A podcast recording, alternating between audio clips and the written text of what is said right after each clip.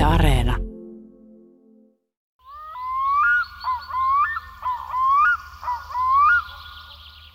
Kotihinsa muut mänöö, majoilla matkovaa. Mulla on korvessa kotini, asuinmaan on autiossa. Tällainenkin metsäruno löytyy laajasta perinnearkistostamme Suomen kansan vanhat runot, monien muiden joukossa. Ja minkälainen metsä oikein näistä vanhoista runoista hahmottuu ja ihmisten metsäsuhde? Että olemmeko me tai olemmeko me todella olleet metsäkansaa? Kyselen Helsingin yliopiston tutkijalta Santeri Junttilalta sanan alkuperää ja se on kuulemma nykykäsityksen mukaan tullut meille pari kolme tuhatta vuotta sitten baltilaisesta kielestä, jota tutkijat nimittävät pohjoisbaltiksi. Ja se merkitsi muinaisille balteille jotain välillä olevaa. Ja tämä taas hänen mukaansa näin tiivistetysti liittyy niihin aikoihin tapahtuneeseen maanviljelyksen leviämiseen, eli metsää oli sitten kaikki se, mikä jäi sinne asutusten ja peltojen väliin. Ja se, että tässä vaiheessa vasta tarvittiin joku sana metsälle, johtui yksinkertaisesti siitä, että ennen peltoviljelyä ja tällaista kiinteää asutusta, niin oikeastaan kaikki maan päällä, siis ihan kaikki, oli metsää. Tarvetta olla mitään omaa sanaa.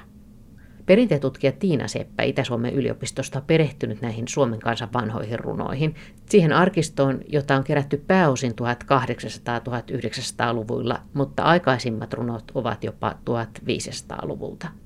Ja sieltä löytyy kuulemma yllättäviä metsätietoja. Että metsä on välillä arvaamaton, ei voi tietää mitä se tekee, minkälainen sen moraali on, eikä sitä voi ohjata. Ihmiset voivat siellä jutella lintujen, sumuiden kanssa – ja nykytutkijan silmiin runoista erottuvat myöskin naisten ja miesten erilaiset toiveet ja huolet, yksinäistä ja masentuneiden metsätarinat. Näistä kaikista juttelemme metsäretkellä Kuhasalossa Joensuussa niin hienona talvisena pakkaspäivänä, että liikkeellä on moni muukin ulkoilija, joille metsät ovat ilmeisesti tärkeitä. Tulevan Kalevalan päivän kunniaksi juttelemme myöskin Kalevalan metsistä, mutta koko runomaailma on paljon laajempi, Tiina Seppä muistuttaa. Kalevala on vähän niin kuin käyttöliittymä sinne kansanrunouteen. Me ollaan täällä Kuhasalossa tai Kukkosen saareksi, tätä on sanottu myöskin Joensuussa, että tässä on vieressä, me ollaan nyt tässä, tämä on entinen saari ja tuossa vieressä on toi Kalmonniemi tai Kalmanniemi, jossa on 1500-luvulla sijainnut muun muassa ortodoksinen luostari, erämaaluostari Valamon Skiitta, josta on vaan hyvin harvoja arkistomerkintöjä, mutta kiinnostavilla paikoilla ollaan ja hienossa, hienossa kaupunki lähimetsässä. Mutta se on, sitä on jännittävää ajatella, että miten pitkään ihmiset on näissäkin metsissä liikkuneet. Ja täällähän on tietenkin monisatavuotiaita puita myös. Me ollaan tässä tämmöisten järeiden kuusien alla just ihan tässä rannan tuntumassa. Joo, kyllä täällä on paljon tosi vanhaa puustoa, että kilpikaarnaakin näkee täällä hyvin paljon noissa vanhoissa männyissä. Ootko se ollut pienestä semmoinen metsässä liikkuja? No kyllä, lapsena erityisesti kyllä me, meillä oli tota sellaiset mielikuvitusmaailmat siellä metsässä ja, ja kaikilla puilla oli nimet ja semmoinen itse asiassa ihan lapsuudesta tällainen, tällainen suorastaan niin kuin traumaattinen muisto oli se, että sitten kun tämä tämmöinen lähimetsä, aivan niin kuin siis tämmöisessä lähiössä sijaitseva puistometsä oli tehty tämmöinen Vesakon raivu ja kaikki nämä meidän nimeämät puut oli kaadettu, niin se oli kyllä ihan järkyttävä kokemus. Ehkä me oltiin jotain noin 10-vuotiaita silloin, mutta kyllä silloin erityisesti. Minkälaisia ne nimet oli niille puille? No se kaikista tärkein oli prinsessa. Ja mun nykyinen kollega ja silloinen ystävä Inkeri Aula, joka on myös tutkija nykyään, niin hän, hän muistaa varmasti hyvin myöskin, myöskin tämän. Niin hänkin on ajautunut metsää tutkimaan sitten. Oliko prinsessa prinsessan näköinen? Äh, itse asiassa mä en edes muista, että olisikohan se ollut pihlaja vai ehkä mahdollisesti pieni tuomi, sellainen niin kuin hyvin, hyvin niin kuin, ehkä vähän poikkeuksellisen muotoinen sellaiseksi. No miten sä oot päätynyt tutkimaan kansanperinteen metsäkäsitystä? No mä väittelin kansanrunoiden keruusta ja sitten tästä kansanrunoudesta ja näistä laulajista tehdyistä tulkinnoista vuonna 2015. Mä oon aina ollut kiinnostunut kielestä – mikä ehkä sitten johti tähän ja sitten myös menneestä. Sitten siinä keruussahan metsä on niin kuin tietenkin läsnä koko tässä meidän niin kuin kansanperinneajattelussa ja koko tässä siinä, mitä me ajatellaan kansallisuudesta tai suomalaisuudesta ja tästä runoudesta, että silloin tämmöisessä keski-eurooppalaisessa ajattelussa 1800-luvulla hyvin niin kuin suosittu ajatus tai tämmöinen kansallisromanttinen ajatus siitä, että luonnolla ruvettiin näkemään sellaisia arvostettuja merkityksiä ja sitten tämä runous yhdistyi myöskin sillä tavalla sitten tähän, että kun ajateltiin, että kansanrunous on tällaista mahdollisimman vanhaa ja sellaista, joka ei ole saanut vaikutteita vaikkapa kirjallisesta kulttuurista. Että näiden runonlaulajien piti olla mieluiten lukutaidottomia ja mahdollisimman vanhoja ja oppineet nämä runot. Silloin ajateltiin tosiaan, että nämä runot jollakin tavalla suoraan kulkeutuu. että ajateltiin ehkä enemmän niitä, niitä henkilöitä, joilta näitä tallennettiin, ne sellaisena säiliöinä, mikä tietysti ei pidä paikkaansa, vaan, vaan he olivat aivan niin kuin luovia runoilijoita. Mutta se ajatus siitä, että tämä runous jotenkin säilyy jossakin metsien kätköissä, että se toistuu paljon näissä runonkeräjien puheissa, ajatus siitä, että tämä metsä säilyttää esimerkiksi Vienan Karjalassa sitä runoutta, vaikka Vienahan oli, Vienasta oli hyvin aktiiviset yhteydet joka suuntaan, että sieltä käytiin laukkukaupalla, että ei, ei se sillä tavalla ollut mitenkään vaikutuksilta suojassa, mutta sitten, että siinä on paljon niin tällaisia että se metsä on ollut tietenkin koko ajan läsnä, mutta sitten me, mä tota, olen mukana semmoisessa hankkeessa, joka muutama vuosi sitten alkoi koneen säätiön rahoittama ja dosentti Jyrki Pöysän johtama hanke takaisin kohti lajien välisyyttä, jossa on pyritty tutkimaan ja lukemaan uudelleen tällaisia erityisesti suullisen perinteen aineistoja ajatellen tätä lajien välisyyttä ja lajien välistä näkökulmaa, mikä nykyään on aika iso ja voi sanoa, että aika uusi näkökulma monella alalla. Että tähän ruvetaan katsomaan niitä asioita jostakin muusta näkökulmasta kuin ainoastaan siitä ihmisen näkökulmasta tai kyseenalaistetaan sitä, sitä että onko se ainoa. Niin se mun tutkimusaihe sitten tässä on ollut tämä ihmisen ja metsän kommunikaatio kansanrunoissa. Ja se on hirvittävän kiinnostavaa, koska näissä vanhoissa runoissa se kokoelma kulkee nimellä Suomen kansan vanhat runot, mutta siinä täytyy aina muistaa, että kyse ei ole tosiaankaan mistään Su- Suomen kansan runoista tai mitä me nyt sillä Suomen kansalla ymmärretään, mutta että ne on pääosin tallennettu Vienan Karjalasta ja no Raja-Karjalasta, kyllä Suomen puolelta myös Ilomantsista aika paljon, jonkun verran on siis muualtakin Suomesta, mutta enimmäkseen Karjalasta ja Inkeristä ja erityisesti nämä mun metsästä puhuvat runot, joita mä oon käsitellyt, niin on aika paljon Inkeristä. Minkälainen se metsä niissä runoissa on? Metsä on todella moni, monenlainen ja se riippuu aivan siitä, että mikä on se tilanne. Siinä on niin se, tämmöisiä, että elinkeino määrää tietenkin aika paljon sitä, että millä tavalla sen metsän kanssa ollaan. Ja siellä erottuu ehkä tällainen, voi sanoa, että sukupuolittunut, voisiko sanoa metsäsuhde, esimerkiksi koska metsästys ja ylipäätään siis metsä on ollut aika iso elinehto ihmisille, tietenkin välttämättömyys mistä myös on sanottu, että tässä tämmöisessä kansallisidentiteetissä on tehty tämmöistä välttämättömyydestä hyve, eli liitettiin se osaksi tällaista kansallisidentiteettiä myös, ei pelkästään Suomessa, mutta esimerkiksi Ruotsissa myöskin, että koemme olevamme tällaisia aivan erityisen metsäsuhteen omaavia ihmisiä, mitä se sitten tarkoittaakin. Mutta että siinä runojen maailmassa erityisesti metsästys on hyvin tärkeä osa tietenkin, ja se on metsästys oli aika lailla miesten tehtävä ja niissä runoissa metsä, tai nämä metsästysrunot on suorastaan niin tämmöisiä, tämmöistä eroottista runoutta, että niissä ikään kuin kutsutaan tätä metsää ja tarjotaan itseä tällaisena hyvän tuoksuisena ja ihanana niin kuin kumppanina että, ja pyydetään sitä saalista, mutta niin ei aina käy. Että näissä lauluissa sitten käy ilmi myöskin, että sitä saalista ei välttämättä aina tullut. Että se voidaan pyytää, mutta se ei aina mene niin.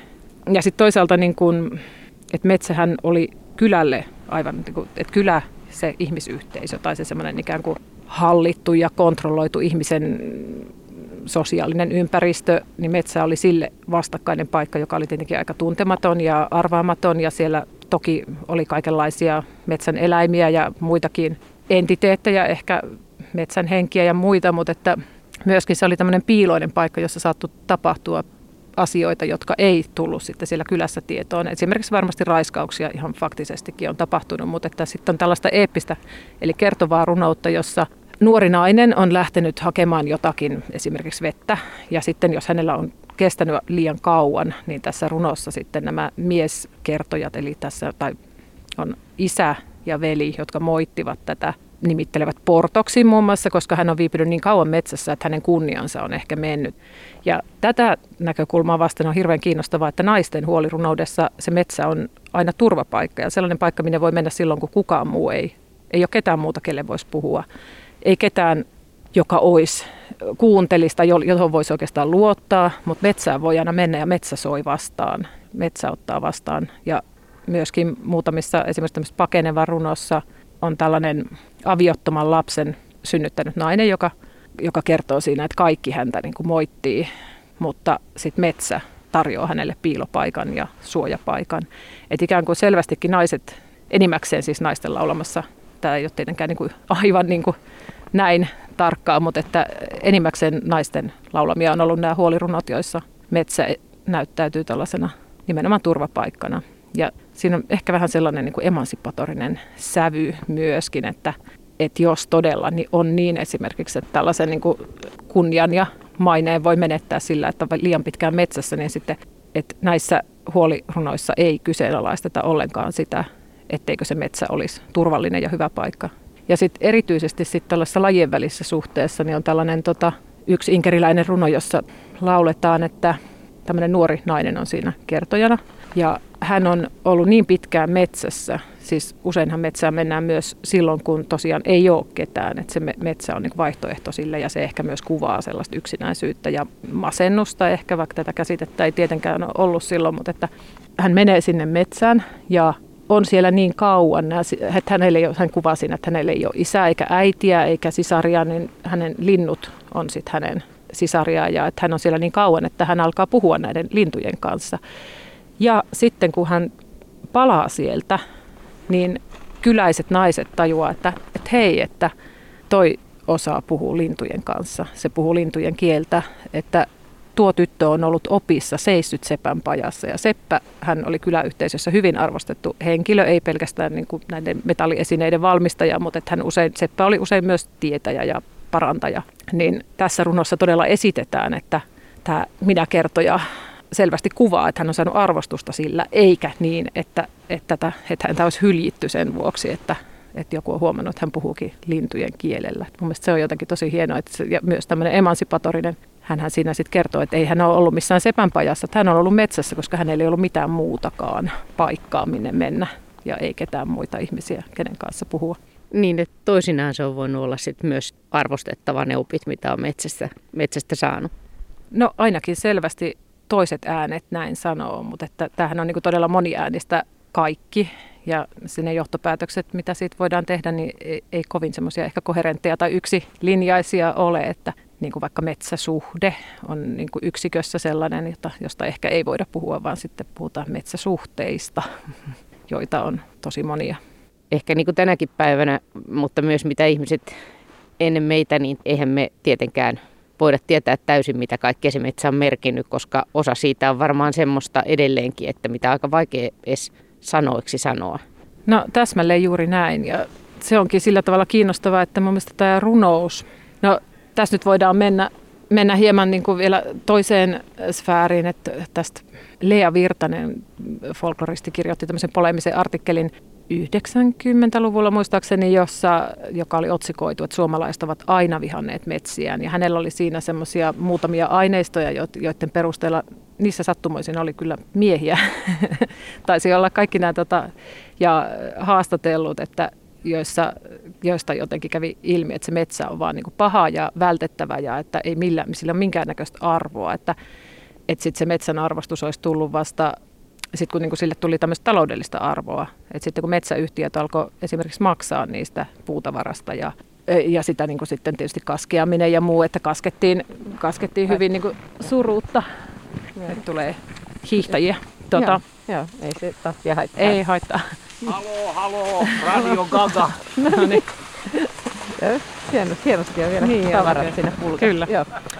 Niin, siis mä mietin vaan, että, että nämä on niin täysin eri maailmoja ja ihmisethän eh, sekä ilmaisee että kokee asioita eri, esimerkiksi vaikka suullisen eh, ilmaisun muodoilla. Että, no, Mikko Iäs tuossa mun mielestä hirveän kiinnostavan väitöskirjan joitakin vuosia sitten teki tästä ja hänen tästä niin kuin taiteen synnystä, kuvataiteen synnystä ja hän siinä esitti, että nämä ensimmäiset luolamaalaukset ja, ja se semmoinen kuvallisen ilmaisun tarve olisi syntynyt siitä, että, että ihmiset koki, että silloin tämä väsytysmetsästys, jota kai vieläkin jossakin harjoitetaan, mutta jota, josta esimerkiksi täälläkin niin kuin hiiden hirven hiihdäntä, joka Kalevalasta on ehkä tuttu, niin, niin kuvaa tällaista väsytysmetsästystä, niin että siinä sellaisen pitkäaikaisen fyysisen rasituksen ja sen, se on tuottanut tällaisia muuntuneita tajunnan tiloja, joiden aikana syntyneitä kokemuksia on ollut mahdoton ilmasta suorasanaisesti. Ja tästähän on kyse myöskin niin tämmöisessä suullisessa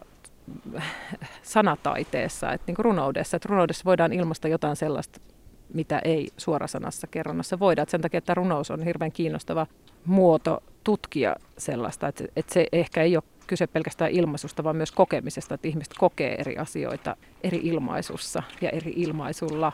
Että ehkä siinä runoudessa on sellaista. Huomenta. Huomenta. Huomenta. Kun tämä ohjelma tulee ulos, niin huomenna on siis Kalevalan päivä. Miten sitten, kun puhutaan Kalevalasta ja Elias Lönnruutista, niin miten metsä on tallentunut Kalevalaan? Kalevala on kyllä suuri ja vaikea aihe, mutta, mutta Elias Lönnruutista mä nyt ehkä sanon, että hän tuossa Kantelettaren lyyrisen runouden kokoelman esipuheessa kirjoittaa hyvin laveasti niin kuin tästä, että kuinka runoissa ihmiset puhuu niin paljon kaikkien muiden kuin ihmisten kanssa niissä runoissa siksi, että he kaipaavat seuraa ja sitten jos he ovat yksin, niin he tätä tulkintaa. En, en nyt lähde tässä sen kummemmin analysoimaan, mutta mutta hän, hän on pannut sen merkille, että runous nimenomaan että se, nyt kun mä luen sitten tällaisesta, niin kuin silloin kun aloin lukea sitäkin niin kuin tällaista posthumanistista näkökulmasta, niin sille, että no tässähän se sanotaan, että se runous on juuri sitä, että siellä puhutaan kaiken, kaikkien muiden. Ja siellä puhuu myös tietenkin kaikki muut kuin ihmiset, niin kuin myös omasta puolestaan, myös metsä. Mutta kun kuitenkin ihminen luonnostansa ei rakasta yksinäisyyttä, vaan kanssakäymistä ja seurallisuutta, johon Suomen tytöillä ja pojilla – ynnä muulla maamme kansalla, kaukana toinen toisistaan erillään asuvilla, ei usein ollut tilaisuutta, niin mielessään vetivät koko luonnon seuransa, kaikille turhimmillei aineille hengen ja elämän, mielen ja kielen kuvaillen. Niin usein pitävät puhetta ja kanssakäymistä lintuin, kalain ja muiden eläväin, puiden ja kukkien, kivien ja kantojen, järvien, jokien, lampien ja muiden sellaisten olentojen kanssa – Seuran kaipuussa saivat niistä joka paikalla läsnä olevia ystäviä. Näin Lönnrut kirjoittaa Kantelettare esipuheessa vuonna 1849.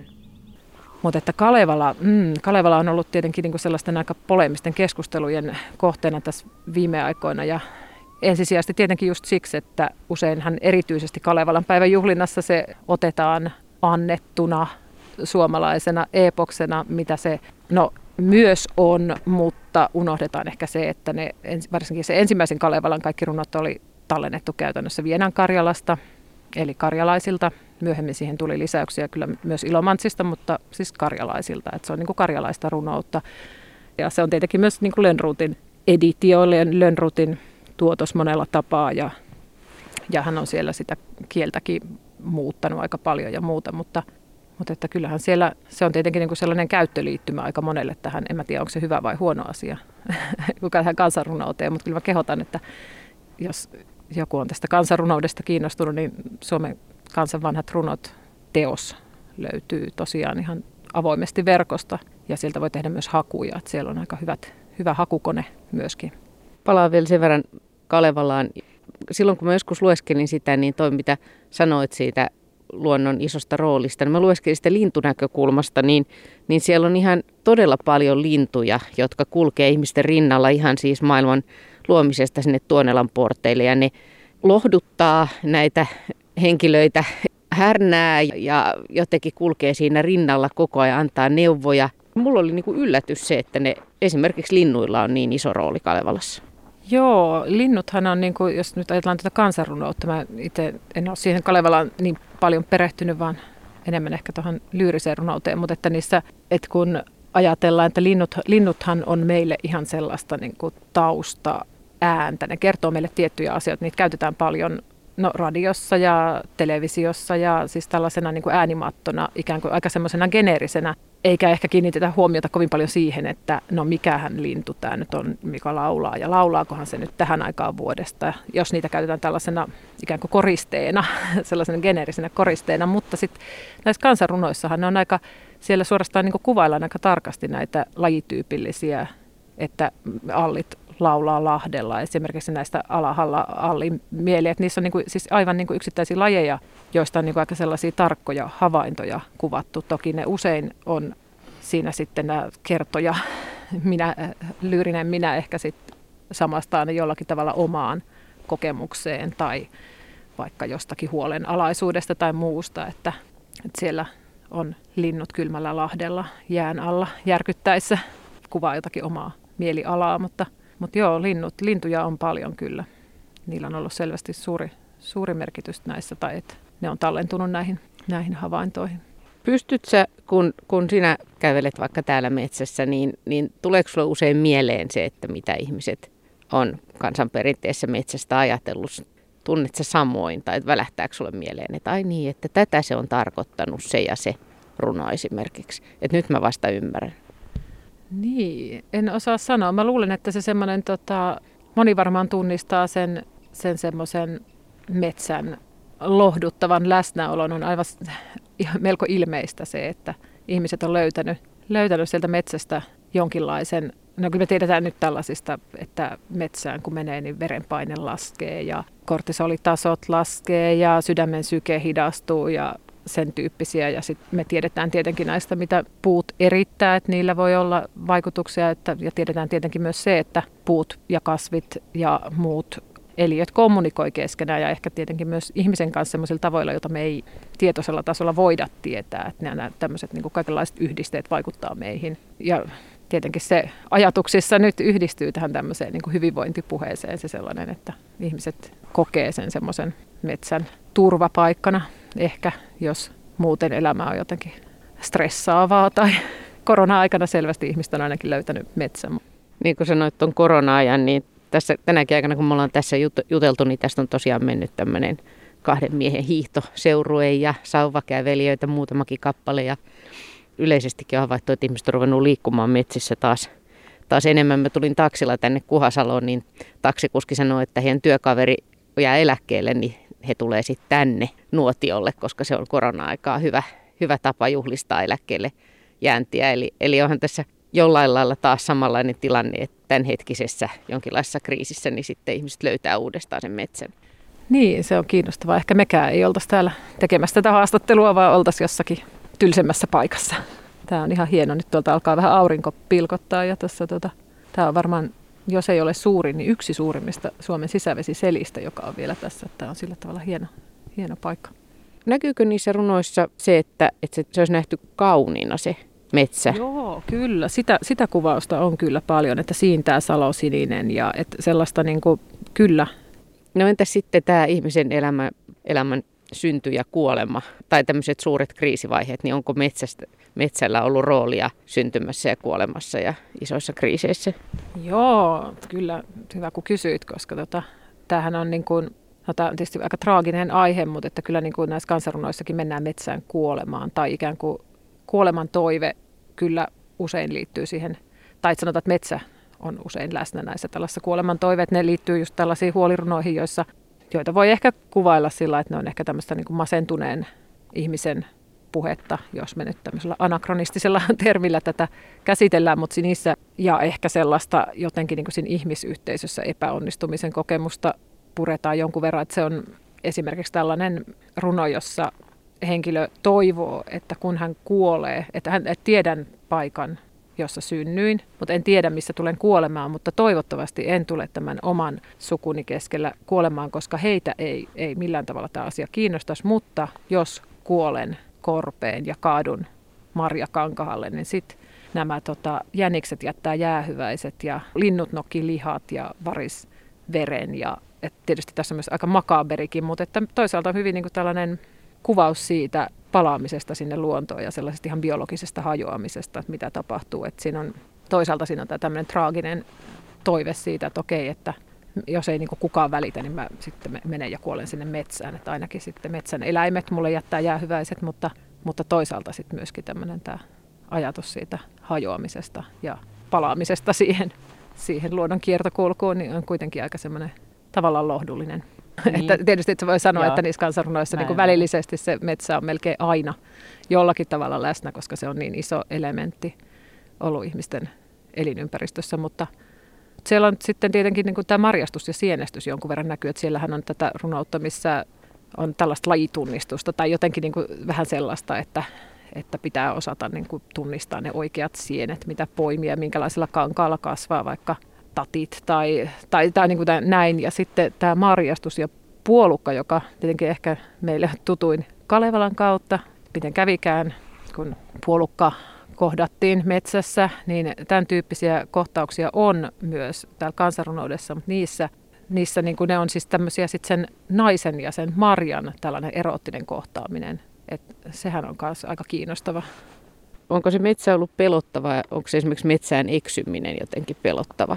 No joo, siitä on, en osaa nyt ihan tarkkaan sanoa, että minkä verran, no näissä karjansuojausloitsuissa, sehän on niin kuin yksi tämmöinen niin kuin, ollut sit niin kuin naisten perinnettä, että karja on suojattu metsän peitolta. Et metsän peittoonhan saattoi joutua sekä karja että ihmiset, mikä käytännössä on tietysti metsään eksymistä, mutta et niistä, niistä on niin kuin muuta suullista perinnettä, tämmöisiä niin kuin uskomustarinoita, joissa kerrotaan jostakin henkilöstä, joka on, joka on joutunut metsän peittoon. Et metsä peittää sillä tavalla, että vaikka etsiä kulkisi aivan vierestä, niin tämä henkilö näkee sen etsiä vaikka oman äidin ja huutaa mutta että se äiti ei näe eikä kuule, että se metsä pystyy peittämään sillä tavalla. Ja karjaa ja sitten varmaan lapsiakin ehkä on, mutta erityisesti se karja noin niin kuin elinkeinona on ollut tärkeä sit suojata metsän peitolta, että kyllä metsä on myös vaarallinen ja uhkaava ja tämmöinen kunnioitusta herättävä, mutta että ehkä se eniten tuolla korostuu se semmoinen kunnioittava suhtautuminen, että